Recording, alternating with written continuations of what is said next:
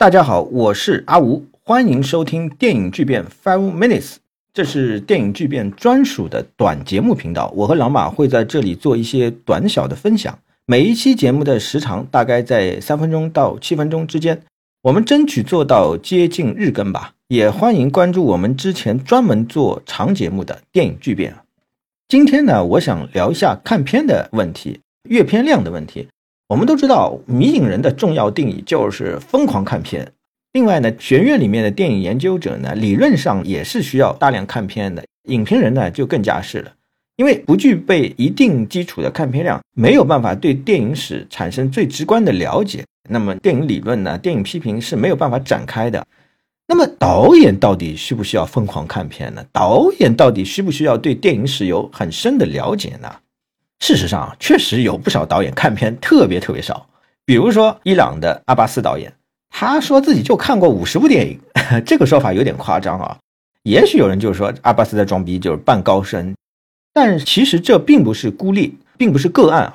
东亚有两个著名导演也是这样的，一个是侯孝贤，还有一个是北野武。阿塞亚斯当年和侯孝贤一接触，他就发现了侯孝贤基本上对整个电影史，不管是西方的还是中国的，几乎就是一无所知。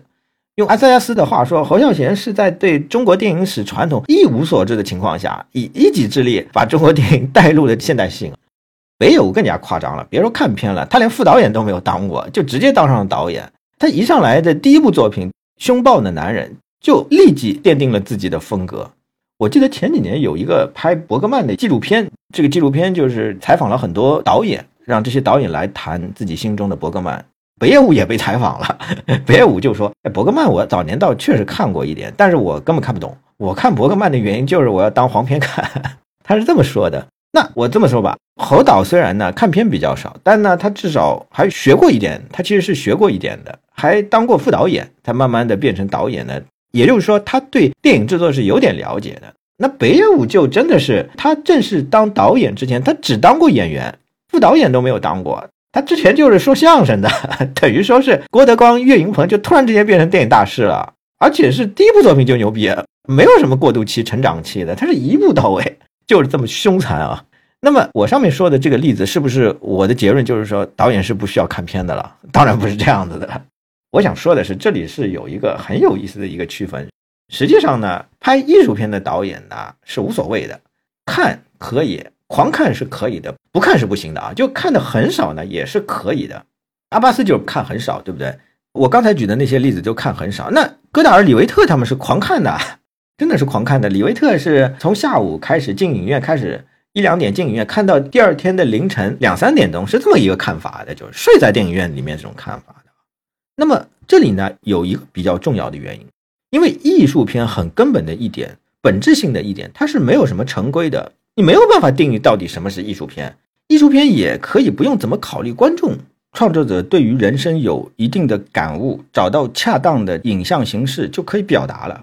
北野武就是对刹那间的生死转换，他有非常独特的体悟，他也找到了一种很对应的影像形式，比如说暴力场面的经营方式，比如说蓝色的那种意象，暂时找到了一个与之对应的叙事节奏，那基本上就成了。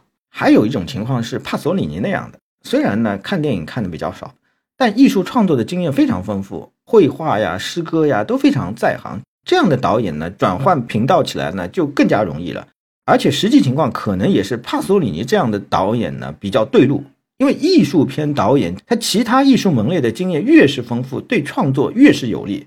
如果局限于电影范畴呢，反倒是事倍功半。当代导演里面，洪长秀嘛就反复提到了。对他创作产生最大的启示啊，一个是布列松的《乡村牧师的日记》，还有一个就是塞尚的绘画。但商业片导演不行的，商业片导演必须大量的看片，确实必须深入的了解电影史，因为商业片是要与观众对话，是直接与观众对话，它是与观众有一个契约的。任何类型的商业片都有一个基本的程式套路。之后呢，就是反复修正这个套路，来适应一代代新的观众，这样就会形成一个历史发展的轨迹。比方说成龙拍动作片嘛，他是看了大量的基顿呐，包括卓别林呀那些好莱坞的默片，还有好莱坞的歌舞片，再后来李小龙的动作片，还有许冠文的喜剧片，就看完之后反复的消化，才形成自己的风格的。他是看了李小龙的动作片之后，知道自己无论如何怎么练都达不到这种李小龙的动作效果，那不如倒过来嘛，和这个喜剧结合一下。还有像佩金帕，对不对？七零年代著名的西部片导演，他拍出《日落黄沙》这样的这种赏金猎手为主角的所谓叫做职业西部片。那肯定是他对之前的西部片历史要有所了解的，要不然是不可能有这种思路的。如果什么电影都没看过，闭门造车，自己窝在房间里面想了半天，以为自己憋出了一个大招，肯定震晕观众，很有可能最后的结果就是贻笑大方。前几年中国年轻导演有一个现象，就是一拍犯罪片就是学《杀人回忆》，根本的原因还是因为犯罪类型片看的太少太单一了。反过来，毕赣的电影和他的诗歌创作、文学趣味就是紧密结合在一起。所以情况基本上就是这么一个情况。导演到底需不需要看很多电影，实际上是画风两头的，要具体情况具体分析的。那么今天我就讲到这里，我们下一期节目再见。